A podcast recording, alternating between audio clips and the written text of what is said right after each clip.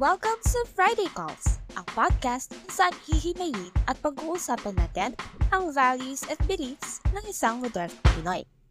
Hola mga be! Friday na naman at alam niyo na ang ibig sabihin yan. Salamat Jesus at biyernes ulit, Shabu!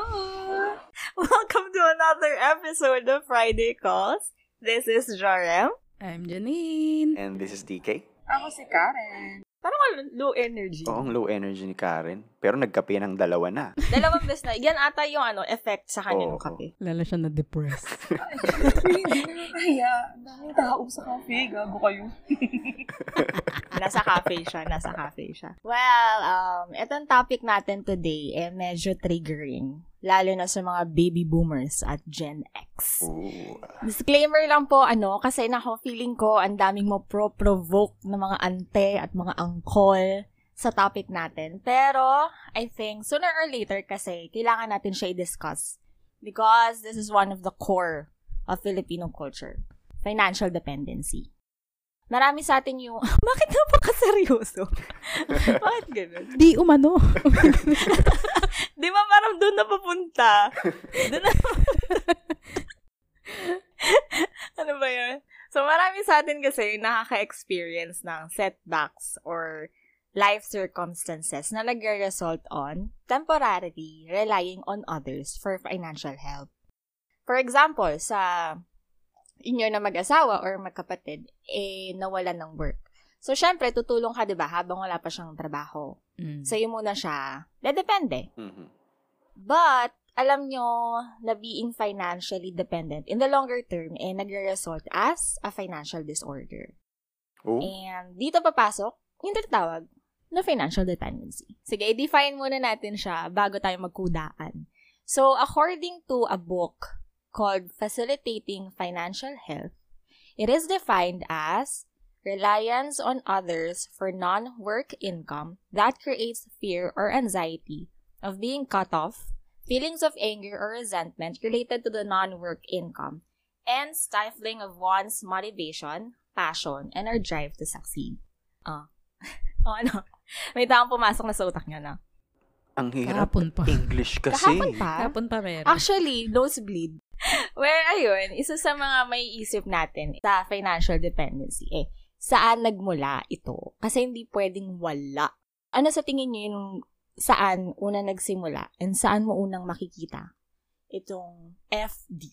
Sinubukan kong mag-search kung saan nga nag-ugat yung, ano, no, yung prevalence ng financial dependency sa Filipino households. Pero wala akong makita. So, magbibigay na lang ako ng uneducated guess o chismis sa batis mula sa labi ni Aling Baby, no? And, uh, I would say na Sino si Aling Baby? si Aling Baby Ewan ko. May pagkakautang ata sa kanya si Aling Baby.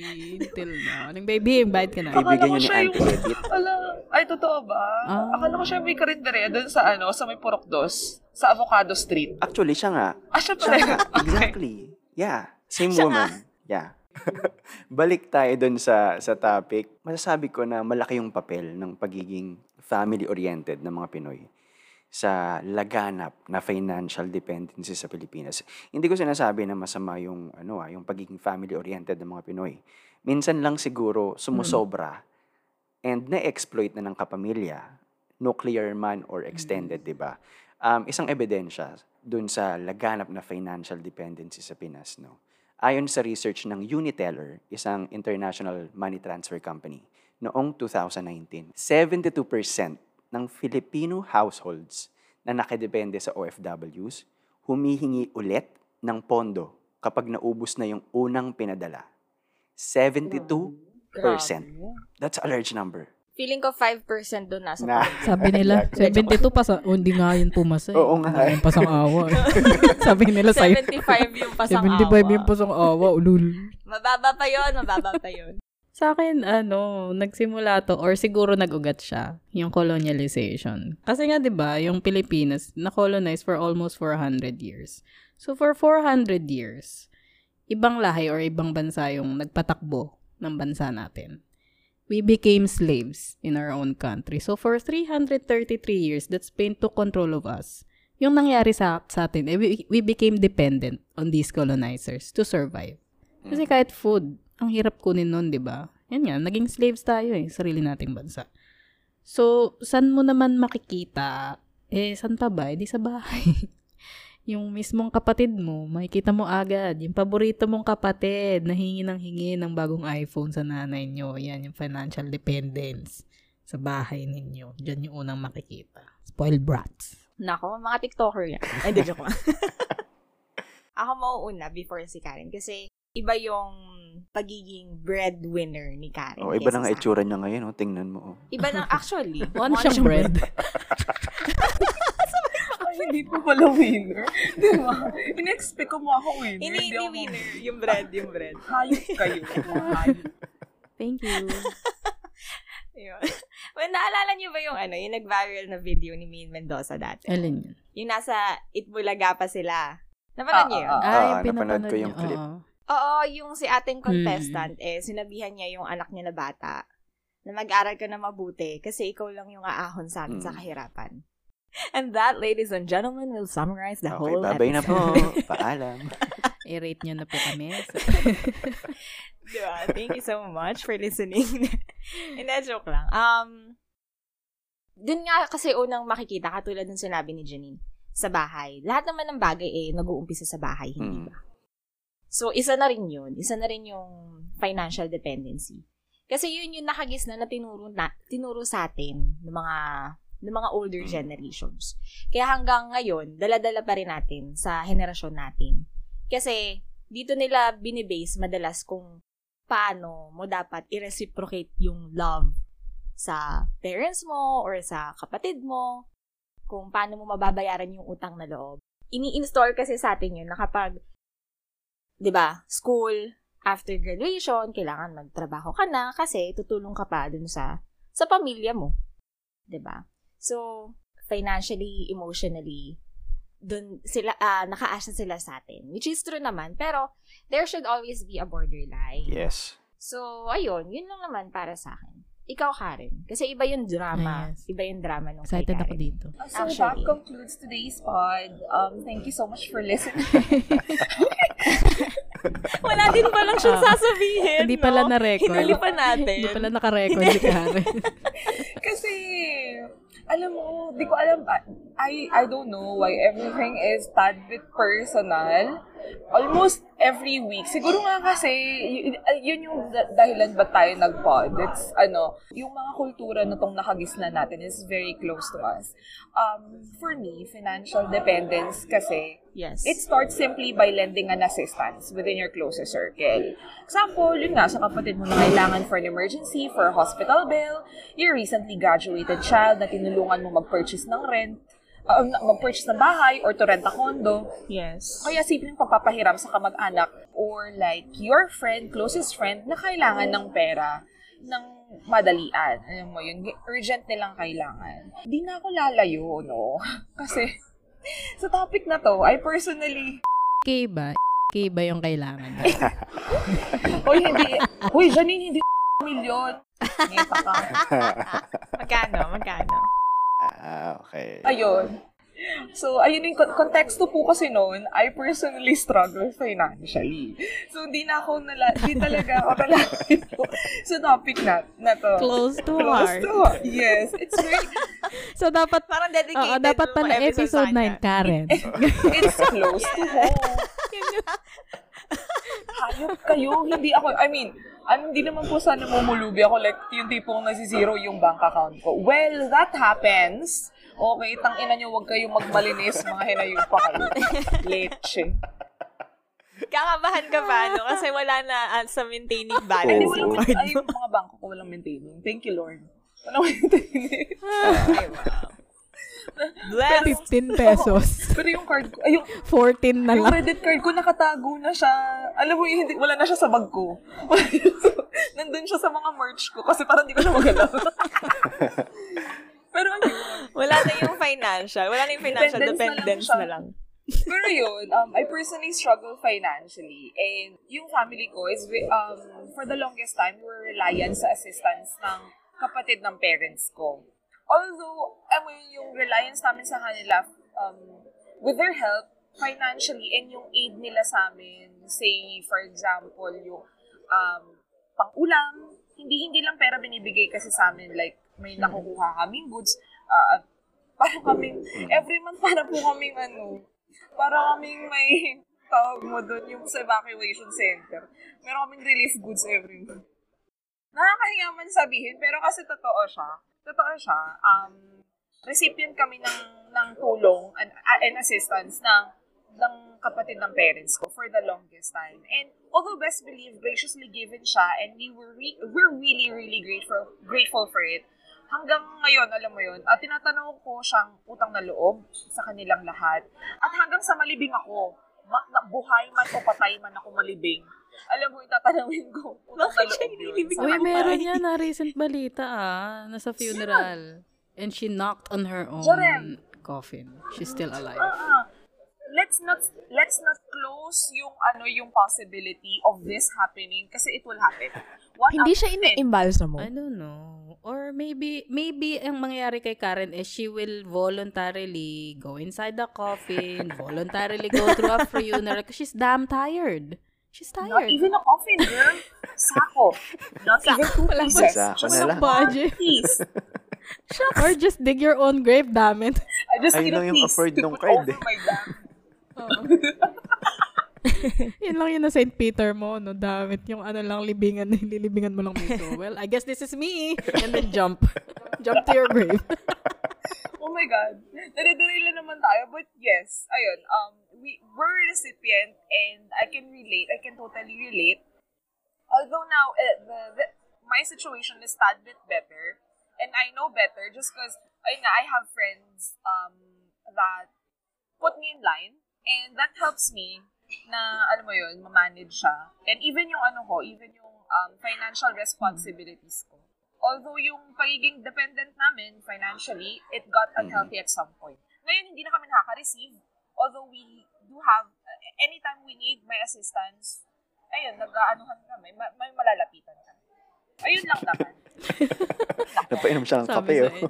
Painom siya ng kape niya eh. Oo, napainom na lang siya ng kape. Pero sa tingin nyo, um, kasi di ba hindi na nga siya, hindi siya may iwasan, lalo na sa Of family, course. di ba? Sa tingin nyo, how and when do we draw the line? Lapis and ruler. Yeah. That's when you draw a straight line. A straight line, hindi lang basta-basta line ito. Oo. Broken line, gusto mo. Oo, kailangan mo Broken pencil number two. That's when you draw. Number two. Oo, that's Oo. when Align. Align pala, hindi pala the line. Ayoko, ako na nga mauuna. Ikaw na, Tulad ikaw nga na ng dyan. sinabi ni Anjurem kanina. Minsan nararana, marami sa atin makakaranas. Kung hindi mo pa nararanasan, eventually, ma- mararanasan mo din yung setbacks or circumstances na magiging dahilan kung bakit hihingi ka or magre-rely ka sa iba for financial help. Mm. And that is normal. That really happens. Kahit saan naman, kahit sa, sa atin dito, at one point, ng utang. kahit, kahit pakalog Oo. lima lang, pamasahe. Yung ganon. Or yun, pesos, pang travel, yung mga ganon. Lahat tayo Oo. dito. Yung kalog-kalog na ginawang negosyo. Oo, yung mga ganyan. Lahat tayo, lahat tayo at one point na ngailangan. Mhm. And, ayun nga, setbacks lang sila. Circumstances lang. Hindi mo yan destiny. Hindi mo yan kapalaran. We are supposed to learn from our mistakes. And not be comfortable or live with it. Or just brush, brush it off like nothing happened. Kung may nangyaring setback sa'yo, it's also up to you. Kung mag stay ka ba sa situation na yon or hindi. Unless, Yes. unless, at malaking unless to, eh yung nangyari sa'yo is something na health-related na talagang magpe-prevent sa'yo. Minsan nga kahit health-related pa, di ba? May mga nai-stroke, may mga nagka-cancer na survivors at healthy living na sila ngayon. Kasi di ba, hindi sila nagpatalo sa nangyari sa kanila. Isang example din, yung kunwari, biglaan ka nawalan ng trabaho, tulad ng COVID. Lalo guys, lahat tayo. Lahat talaga tayo, ang dami sa ating nawalan during COVID.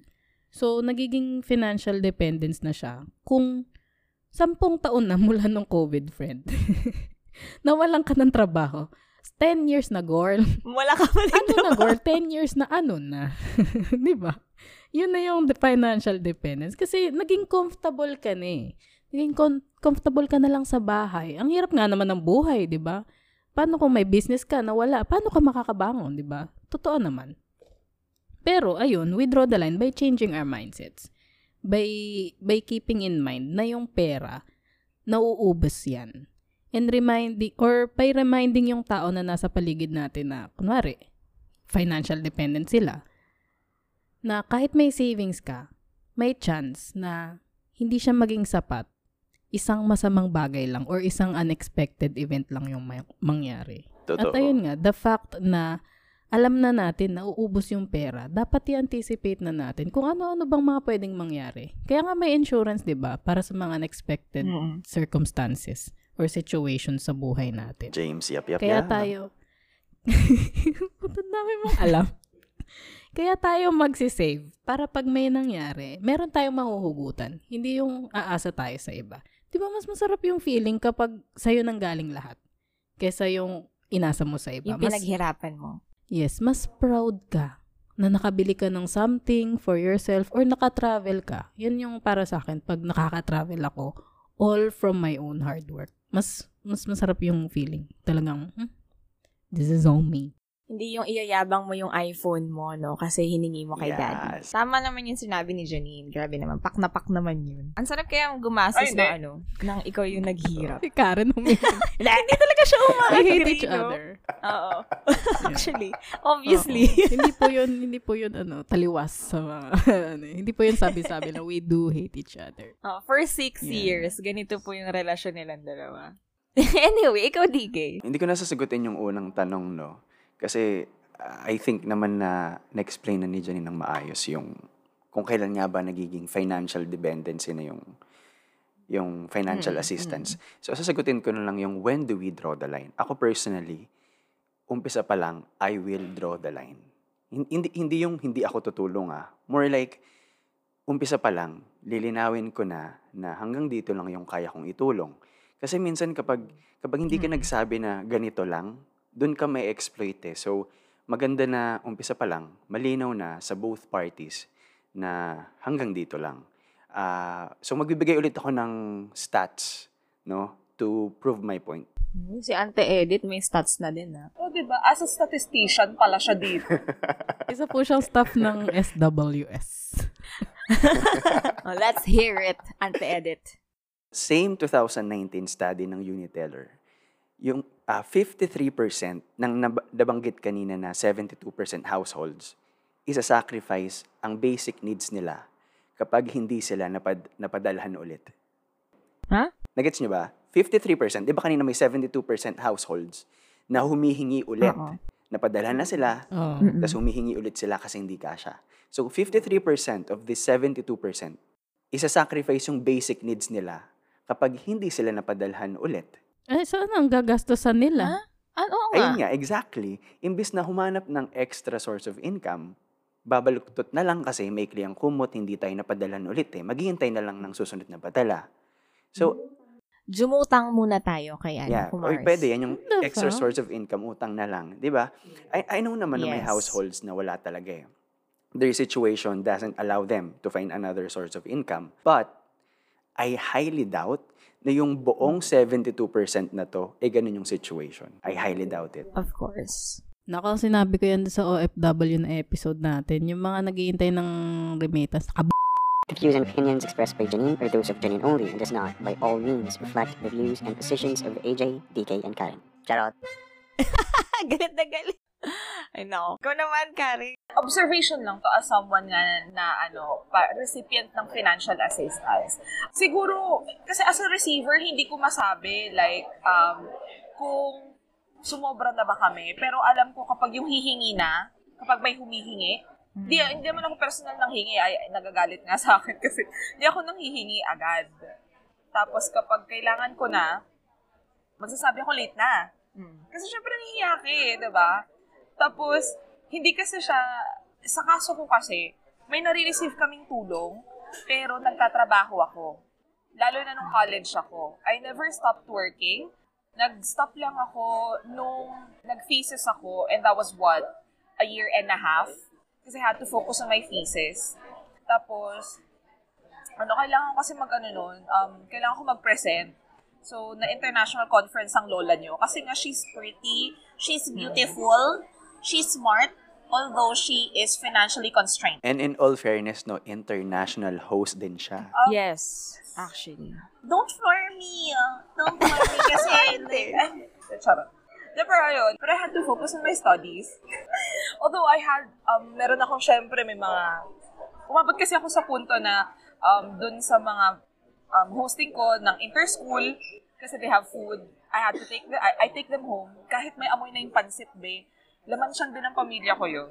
Like, um, I, I know, I know friends and family might hear this, but I, I've been very open um, about our situation.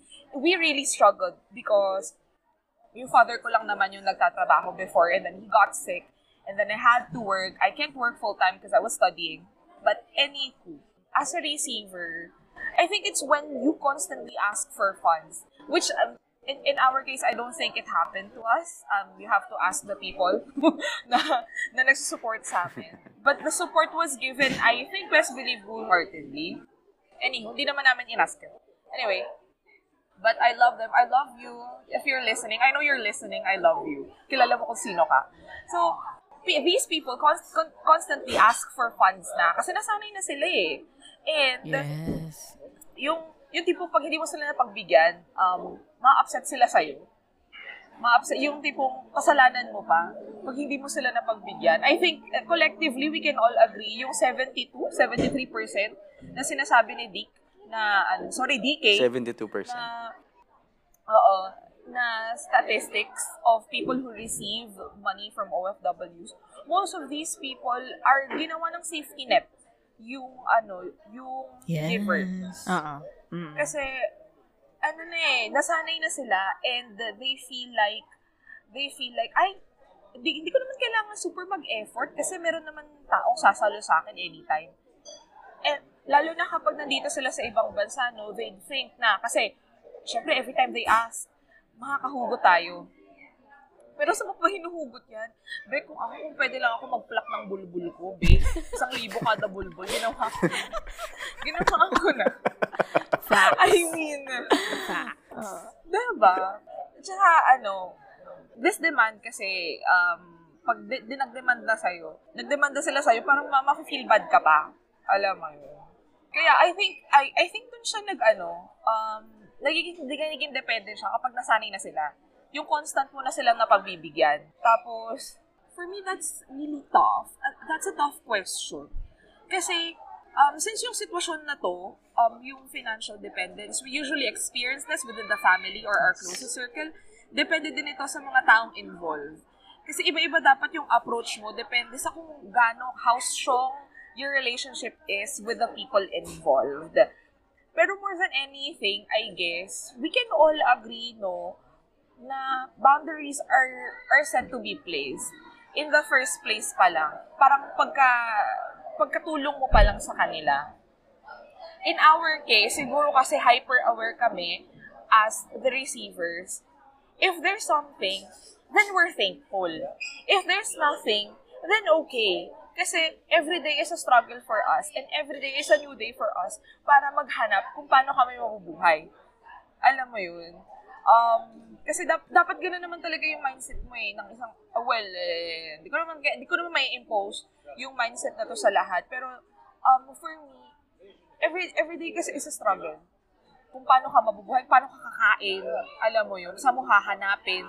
Kasi hindi naman ibig sabihin lahat ng uutangin mo. Maghahanap ka ng pwede mong pagkakitaan, punta ka sa gilid-gilid. Gagawa ka ng paraan. Ano pwede mong Kailangan ibenta. gumawa ng paraan. Oo, kailangan mong gumawa ng paraan.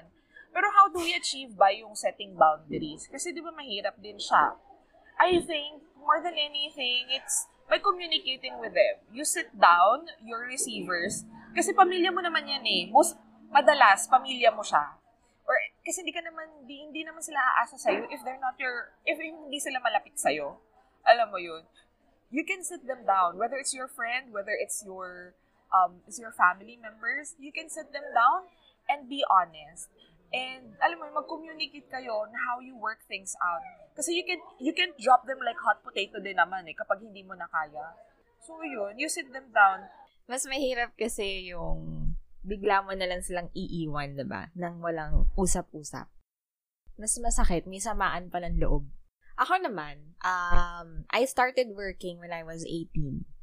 And it took me 10 years para ma-realize na hindi pala tama yung ganitong setup. So, naging breadwinner din ako for the past, wala, 10 years yun. Tapos dagdag mo pa happy yung anniversary. Ano. Oh, thank you so much. Ah, ano, ah, lalo na nung pandemic naman, naramdam naramdam yun. Dati, pakiramdam ko, hindi ko pwedeng unahin yung sarili ko. Yung goals ko, or yung dreams ko, lahat nakafocus dun sa family ko. Wala akong naisip na para lang sa akin ba. Yung bibili ka ng something, nagigilty ka pa. Kasi, kasi itong igagastos ko dito, ipangkain na lang natin. Hindi ba? So, Mm. since maliit lang yung income ko noon, wow, may, malaki na ngayon, friend. Wow, magkano na? Magkano na ngayon? Hindi ganun pa din. Pa-burel-burelan na nga lang tayo. Barella na, no? Udas ka. Wisit. Ayun, ah, ah, yung income ko, sapat lang. Ayan, sapat lang siya noon. Ang Ah, sapat. pinapa, pinaparal ko yung kapatid ko sa college, di ba? Budget pa para sa bahay. So, wala talaga akong time para isipin yung sarili ko. And then, sila, yung family nakadepend sa akin. Fast forward to present, unti-unti mong marirealize na, ah, okay, dapat pala, hindi, hindi mo dapat ibigay lahat. Dapat nagtitira ka para sa sarili mo. Para at the same time, malalaman mo kung ano yung gusto mong gawin sa buhay mo. ba? So, when do we draw, draw the line? Eh, nasasabi ko, nasabi ko na to nung na-discuss natin yung ED. Ah, now we draw the line kapag nasa-sacrifice na yung self-worth mo. Na, ah, once na na-question mo na yung existence mo dahil sa sa mga ganap sa life mo and all, it's time to look outside the box. Ano sa tingin mo yung biggest hindrance sa pag-achieve mo dun sa mga goals mo? And then set boundaries. Hindi ko, hindi ko Mhm. sinasabi na, yun nga, katulad nung sinabi ni Karen na to cut them off agad-agad. Kasi sobrang hirap nun, lalo na kapag nasanay ka na na ikaw yung provider for the past ilang years, 'di ba? Tapos biglang, bigla kang magsaset ng, ay, joke, ayoko na. Naman. So, parang hirap nun. Kaya, unti-unti mo din siyang ipapa, ano ba, ituturo. Ituturo dun sa mga nakadepend sa'yo. Yun. Unti-unting So, mag- magla-let go. Yeah, unti-unti ka magle-let go. Hindi mo naman sila totally ika-cut off. Kumbaga eh, yung may hangganan, ah, may hangganan lang. Kung, Mm-mm. kung nagbigay ka na, nabigay mo na yung part mo, huwag mo nang dagdagan pa. Kunyari may ambagan kayo, tagdilima. Tagdilimang piso kayo. Tapos yung isa hindi makakapag-ambag. Sasabihin nila na, ikaw na lang. Ikaw na lang yung mag-ambag. Okay lang ba? Hindi na. Kasi, nagawa ko na yung akin eh. Problema niya na yun. Depende kung crush ko. Oh. Kung masarap siya, willing ako magbigay sampu. po. Doble pa. Doble kay crush. Ako na, ikaw, ikaw pa yung nagpresenta po. Oo. Ako na po nagbayad na. sa crush ko. Kaya na magbayad, crush. Ay, ayun, ayun, ayun, ayun. Set boundaries. Set boundaries. True. Importante yan. Pero, sa tingin nyo ba, ay di nakaset ka na, di ba? How do we break Hmm. the cycle? Paano natin siya mababali? Yung line na dinrawing mo, paano mo iburahin? Ay, eh, Yung pala na si yun, no? Pintado. Bura, bura, bura. si Pintado. Inadyo ko, hindi yun yun. How do we break the cycle nitong financial dependence? Uh, more than setting the boundaries, I think mahalaga na maging financially educated din tayo. Andyan yung better financial management, establishing saving habits, yung mga ganun. And Mm. ideally, bawat miyembro sana ng pamilya na nasa tamang edad at kaya magtrabaho ha, mamaya maging child, ano ta, child labor tayo. ano, ano, da- dapat sila eh financially stable din or at least may sariling pinagkukunan ng kabuhayan.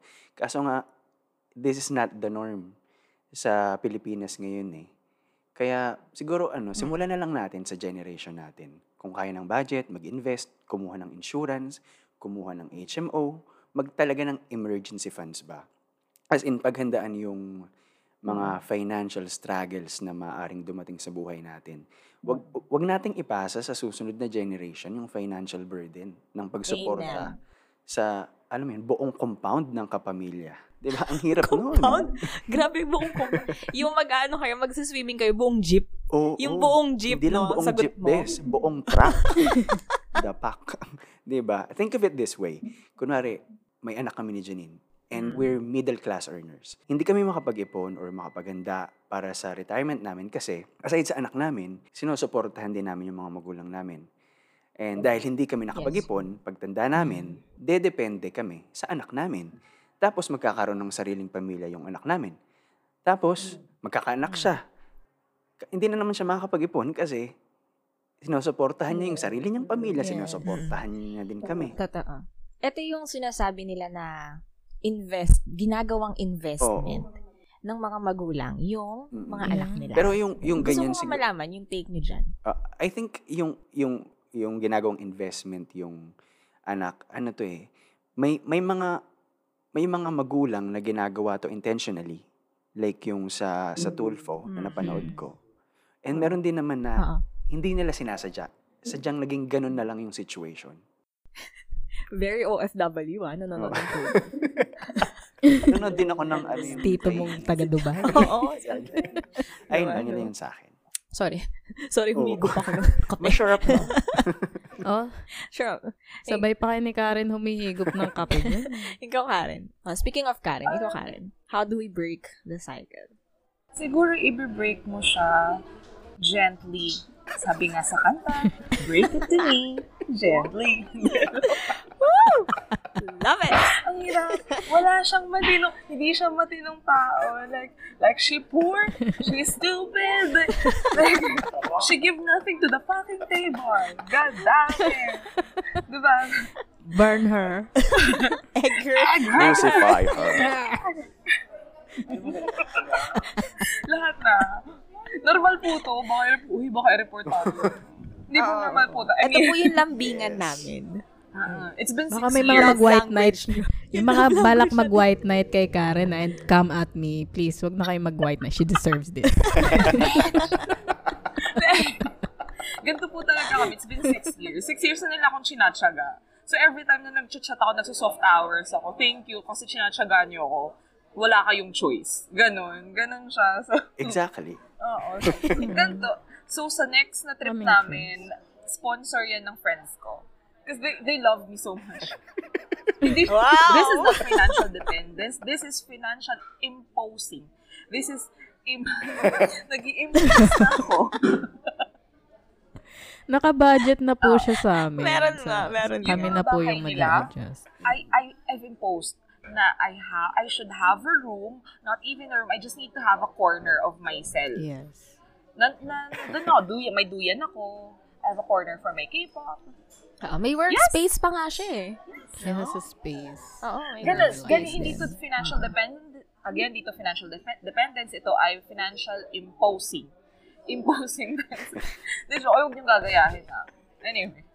Yung sunod na tanong dyan, yung sunod na tanong natin yung, how do we get rid of her? Oo, how do we get Down rid of Karen? Ayan yung poll. yes, yes. Oo, yun yung i-poll poll. natin oo. yun sa. Spotify natin. Totoo, totoo. Oh, Pero unahin muna natin, how do we break the cycle? And how Yes. gentle do we break the cycle? Mm, So, sige. it's a tough Mm. process. Um, breaking the cycle of financial dependence kasi it's, I don't know, kasi sa totoo lang, ang daming areas of life this actually affects. So, it's very hard to really, to really speak about it, like yung mag-pinpoint din. Mm. In terms of the receivers kasi, uh, mawawalan sila ng drive and willingness para maging better yung sitwasyon nila kasi nakasanayan nila to have someone to rely on. So, kapag kapag tinanggal mo kung dependency na to, mag-withdraw sila. May withdrawal, you know. Um, Yes. And kalakip nung, nung ano, nawalan na sila ng drive and willingness para mapabetter yung buhay nila Oo. they can have a sense of entitlement din. Um, this is very evident to to children ng OFWs. Kasi, syempre, iba yung ano, iba yung currency kapag na, na- ay, iba yung pe, laki ng pera pag na-receive na. Kasi, um, Naka-convert mal- na. malaki siya. Mm. No? Mm-mm. Ito nakikita ko to sa mga, like, um, it can be observed anywhere. These people have a sense of entitlement. Yung Mm. mga taong umaasa. Kasi lagi sila na pagbibigyan whenever they ask. And this entitlement can result to them having a materialistic worldview that could get, get them to evaluate yung people around them by what they have. No? So, ayun. Dili na lang ako mag-isip. so, sa giver naman, personal experience talaga siya. It's very close to home, mga litik ang puta. Ba't ba natin ginawa tong podcast na to? No, patapos na kami, pero anyway. Sa giver, if they're if they aren't able to provide for their loved ones, parang masisira din yung self, yung ano nila, yung parang um, sense of purpose. Yung sense of purpose nila. Kasi, parang, eto na lang, for me, um, if, if I so ever decide to break my support to my parents, my family, my sister, my dogs, um, Ang dami. sa konsensya ko, Pati yung dogs na. uh, Nadamay. dogs, and my K-pop boys. And also my K-pop boys. Kasi, um, for the longest time, that's the only, that's the only thing I know. That's the only thing I've known. And, parang mas, na, nabuboost din yung moral ko. Or Of there's something in me that may, that's happy giving this to Yes. them. Alam mo yun? So, um, I think, I think si Anjarem can also relate to me on this kasi she's also a giver. Ako recently lang na, na lang naman, but, I was, I, I'm the breadwinner ng family for the longest time. Um, pero yun, yun sa giver, yung parang malulose sila yung sense of, of ano nila, of purpose, Mhm. if they just, you know, decide to stop everything. Tapos, like, if, if di nila ma- ma-provide, they'll stretch all of their means para maibigay kahit na sila yung alam nilang sila yung maiipit. And with this, they can get exhausted. Tapos pag napagod sila, magkaka-resentment. So, these are the things that, you know, we we want to avoid in trying to break the cycle. Kasi Totoo. hindi lang pang financial yung epekto nito, kundi mentally din. And yung per- interpersonal relationships mo. Kaya ako din nasabi na iba-iba yung approach on how to set the boundaries between giver and receiver. Kasi nga, depende yun talaga sa lalim ng relasyon mo sa mga people involved. But I think we can start on breaking this by saying no. Saying no kasi lets the receiver experience yung consequences of not having a fallback and actually gets them to their feet. This doesn't mean naman na you let go of them like a hot potato, no? Kasi pati ikaw maapektuhan ka nga. Pero you you should be there for guidance. You're actually needed there sa proseso na to. You're needed there for guidance and support. Kasi um, more than anything, and I can speak for myself, um, you're the only one you guys have ever known. Parang kayo lang din yung magtutulungan sa dulo ng, ng ano, at the end of the day, sa dulo ng lahat ng to, sa dulo ng buhay na to, kayo-kayo lang din yung magtutulungan. Yan lang naman. Sweet. Divine. Sugar rush. Alam mo yun na speechless na lang lahat, no? It's close to heart Speechless na lang lahat. talaga. Ba't nyo kasi ginagawa sa akin to? I think this podcast was made to slander me and my life and to expose me to the goddamn world. No, Bitches. kaya nga ang ganda ng ano ng dynamic na itong podcast natin kasi iba't ibang klasing ano circumstances sa buhay, iba't ibang estado Iba-iba. tayong lahat. So hindi lang tayo Iba-iba yung Oh, opinion. iba-ibang pos- Oo. opinion and we actually experienced them ourselves, 'di ba? Kaya may yung mga listeners natin nakaka-relate sa atin, nakaka-relate sa akin, nakaka-relate kay Karen or nakaka-relate kay Anjurem. Yung mga ganun, hindi hindi lang iisa yung naririnig ninyo, iisang biased na side. Pinapakita natin yung four kinds of realities, multiverse. Ako mag-a-agree din ako kay Karen. Sobrang hirap na i-break yung cycle kasi um, nakasanayan ko na din na kahit naman na ano, kahit naman ngayon, eh, kahit nagtatrabaho na yung kapatid ko and yung tatay ko, o nagtatrabaho na ulit si Papa. So, so, so ano ako, as a former breadwinner. Wow! Wow! Ang sarap sabihin. Winner na lang yun, Fred. Winner na lang, Oo. di ba? Wala nang bread. na bread. Mas na-enjoy ko na ngayon yung buhay. Pero, hindi, hindi, hindi. Um, hindi mo agad masiset yung boundaries na tinatawag. Kasi hanggang dun lang, hanggang dun lang yung meron, yung boundaries na. Kasi, ang hirap i-break yung mismong cycle kasi kadikit na siya ng kultura ng ng Filipinos, 'di ba? Um, nagsimula siya dun sa mga nagsimula siya dun sa mga lolo't lola pa natin. Kung paano nila i i-impose yung financial Mhm. dependency sa mga magulang natin. And, and so on. So, sobrang hirap i-break ng cycle. But, ang magagawa na lang natin is yung boundaries niya. So, kailangan nyo pag-usapan ng family mo or ng partner mo yung situation and how you will deal with it. Kung anim kayong magkakapatid and lahat working na, tapos sa tingin mo, eh, ikaw lang yung nagpo-provide para sa lahat. Di ba? Isip-isip ka naman, friend. Hindi ka papatayuan ng rebulto pag, na- pag namatay ka. Wala kang agimat. Kailangan yung pag-usapan. Oo. Kung paano nyo i-divide yung expenses. ba? Tapos on top of that, kapag humingi si mama ng pang manicure, pedicure, sino yung Yes. magbibigay? So, ayun, kung ikaw yung provider, set mo na, ano, ops, ito lang yung kaya kong i-provide. Ito hanggang dito lang yung kaya ko. And be firm about it. Kasi once na may nakita, may nakita silang butas sa'yo na, Mm. ah, okay, kapag ito yung sinabi ko, magbibigay siya. Yeah. Diba? So, gagamitin nila yun sa'yo, laban sa'yo, in, in the long run. So, magtutuloy-tuloy na naman yung cycle na binrake mo. Oportunista. so, be firm. Be firm. Yes, queen. Plus, yun, ipaliwanag nyo maigi na you're just setting your boundaries. Hindi naman ibig sabihin nun, eh, titigil ka na sa pagtulong sa kanila. Yes. Kasi yun yung biggest fear nilang lahat eh, na maputol ang connection mo sa kanila. Diba? Meron kasing yung iba na mag-aasawa na. Kunyari, mag-aasawa na. At some point, pipigilan pa nila yung mga anak nila kasi wala na silang provider. May mga, may mga ganun akong nakilala before. So, ang hirap, ang hirap din i- i-set yun. Anyway, ang heavy ng topic. no? Akala ko sinasabi mo, weight ko. Ooh, Oy, hindi totoo. Shamers? Ilang kilo ka na ba, Karen? Shamers! Oh my nga. God! Di, Christopher, you don't ask a woman Ah. that. Well, I don't see you as a woman. Ay, grabe! Bitch! I see you as We a... will address this off-cam, ha? Papabugbog kita. Hay nako, hay nako. Off ka, mag-away kayo off. Well, ayun. Anything else na gusto niyo pang i-share sa listeners before we go? Ako, pwede ba ako mag-give ng ano, last message para sa mga nakadepende? Hilig ko yan eh, kasi Oo, yan. ka- Yes, victim blamer ako. eh. Yes, please. self- Yes, self-proclaimed. please. Kailangan nating Yes, marinig yan. da- galing to sa self-proclaimed victim blamer. And yes, magiging malahumili na naman to. Pero seryoso to ah, sa akin, advice ko sa mga financial dependent mismo ha. You want a Lamborghini? Sip martinis? Look hot in a bikini? You better work, bitch. That's pure poetry. pure poetry po po yan.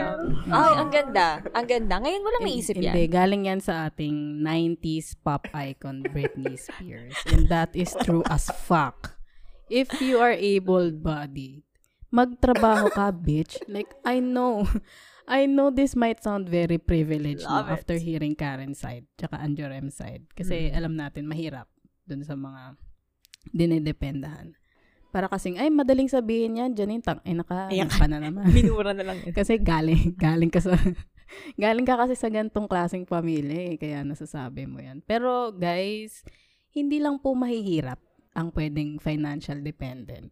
Maraming mayayaman ang financial dependent. And actually, mas madali sa kanila. Yes, sir. Kasi meron na sila mismong pera. They have the resources. So, wala siyang pinipiling estado sa buhay. Kung tamad ka, tamad ka. Kung wala kang goals or wala kang ambisyon sa buhay, Mm-mm. wala kang gagawin sa buhay. So, sa mga tambay dyan na nagsasabing, kailan kaya uunlad buhay ko? O kaya, kailan kaya ako, eh, kailan kaya ako yayaman? Friend, uunlad ka kung magsisipag Yes. ka. Huwag kang maghihintay na manalo sa loto, lalo kung hindi Oo. ka naman nataya. Yes, shout out sa mga tumataya Yes, sa huwag loto. kang hintay lang ng hintay. Tapos, kailan kaya ako mananalo sa loto? Eh, pak shit, di ka naman nataya. ano, ano to? Life does not work like that, people. You win some, you lose some. Tulad ng sabi ni Karen, Yes. every day is a struggle. It's true. Life sucks and then you die. Mahirap talaga mabuhay. At kunwari, eh, may mangyari sa inyo na hindi malaki, hindi nyo inaasahan, at kinadown nyo talaga. And you are having a very hard time na makabangon. Ito masasabi ko, ito seryoso talaga to, from Charles Swindoll. Life is 10% what happens to you and 90% how you react to it. I know it's hard personally kasi ako I also suffer to accept some shit na dumadating sa buhay ko, especially mentally, no? You guys know I'm mental. like my head, my mental space is not healthy. Pero, even though I don't react well to things, I never ever give up. Kasi yung mindset ko, ako lang to, ah, I'm not an expert or whatever. Pero baka may matulungan ako dito sa privileged kong speech. Pero yung, yung mindset ko kasi, Haters gonna hate. wala akong ibang maaasahan kundi yung sarili ko lang. I'm sure narinig nyo na ako na sinabi to sa past episodes natin. Minsan magjo-joke ako, sasabihin ko wala akong utang na loob o madamot ako. Pero yun kasi talaga yun sa akin. Hindi ko uunahing intindihin anong sasabihin ng mga tao sa akin. Palagi kong uunahin yung sarili ko in terms na sa kalagayan ng buhay ko ba. Hindi ako magpapaka-superhero. Hindi ko ibibigay yung lahat ng meron ako talaga. Promise, you can judge me all you want. Pero yung gantong mindset, ito din yung reason why I have what I have right now. Why I why I am where I am financially right now. Dahil sa ganto. Ganto ko mag-isip. If that makes me madamot, then fine. At least, I do not have to rely on anyone kapag may nangyaring setback sa buhay ko. Like, when I had to pivot to, to work online during COVID, nawalan din po ako ng work. Naghirap din kami nung lumipat kami dito sa Cambodia. Nung umalis kami ng Pilipinas. Pero, dahil ba doon, tumigil na lang ako. Hindi, kasi, di ba, parang, kung, kung nagpadala lang ako sa mga setbacks na yun and circumstances sa buhay, wala akong mararating. Umuwi na siguro kami ng Pilipinas, di ba? Kasi mas madaling bumalik na lang eh sa, sa comfort zone mo, di ba? Tsaka, nung nawalan ng work sa COVID, hindi pa nga ako nawawalan ng work doon, naghahanap na ako ng trabaho eh. Kasi na-anticipate ko na siya na parang, ay, ito yung mga pwedeng mangyari. ba So, yung, yung feeling na wala kang inaasahang iba, or yung, yung hindi ko kinailangan na mag-chat sa mga random na tao sa fa- Facebook na, Uy, Mars, peram naman ako kasi ganito. Like, ang hirap noon. Nakakahiya yun, di ba? Pero paano? Eh, wala nang ibang paraan. So, would you rather na palagi kang ganun? Or would you actually get your butt off the sofa and do something with your life? The decision is yours. Let's play a game. Jigsaw pala. Jigsaw pala. Sabi sa inyo, hindi, wala, ending na ito. Kalokohan. Tigilan natin. Love it. Oh, thank you so much. I love it, Jun. I didn't love it! I didn't love it! Di, ano lang, um, Oo. pwede, pwede pasingit ako ng one moment. Um, ano lang, we don't want to sound um, entitled. We don't want to sound like we're invalidating anyone's struggle or anyone's financial struggle. It's just that Oo, oo. it di- it differs talaga. Depende sa tao. For me, what whatever Janine said does not apply to me. Kasi um, iba akong tao and um, yung level nung nung struggle ko is different from what she's facing. Yung yung level din ng sahod ko is different from hers. Yes. So, depende yan sa kung paano mo i-handle yung sitwasyon. Um, pero collectively, wala tayong gagawin sa buhay na to, kundi to just work harder. Work hard, work harder. And harder and harder. Oo, you better work. You want a, bitch. you want a big mansion? Oo. Santa Britney. Work, bitch. Santa Britney, tulungan niyo po kami. Uy, copyright yan ah. Uy, hindi. Walang Santa, wala silang Santa Britney. Ah, wala ba? Oo. Pero favorite podcast ko yun. Ay, naku, sana, sana may, ano, may sense lahat ng mga pinagsasabi natin. Kasi nga, yun nga, depende dun sa, wala mo.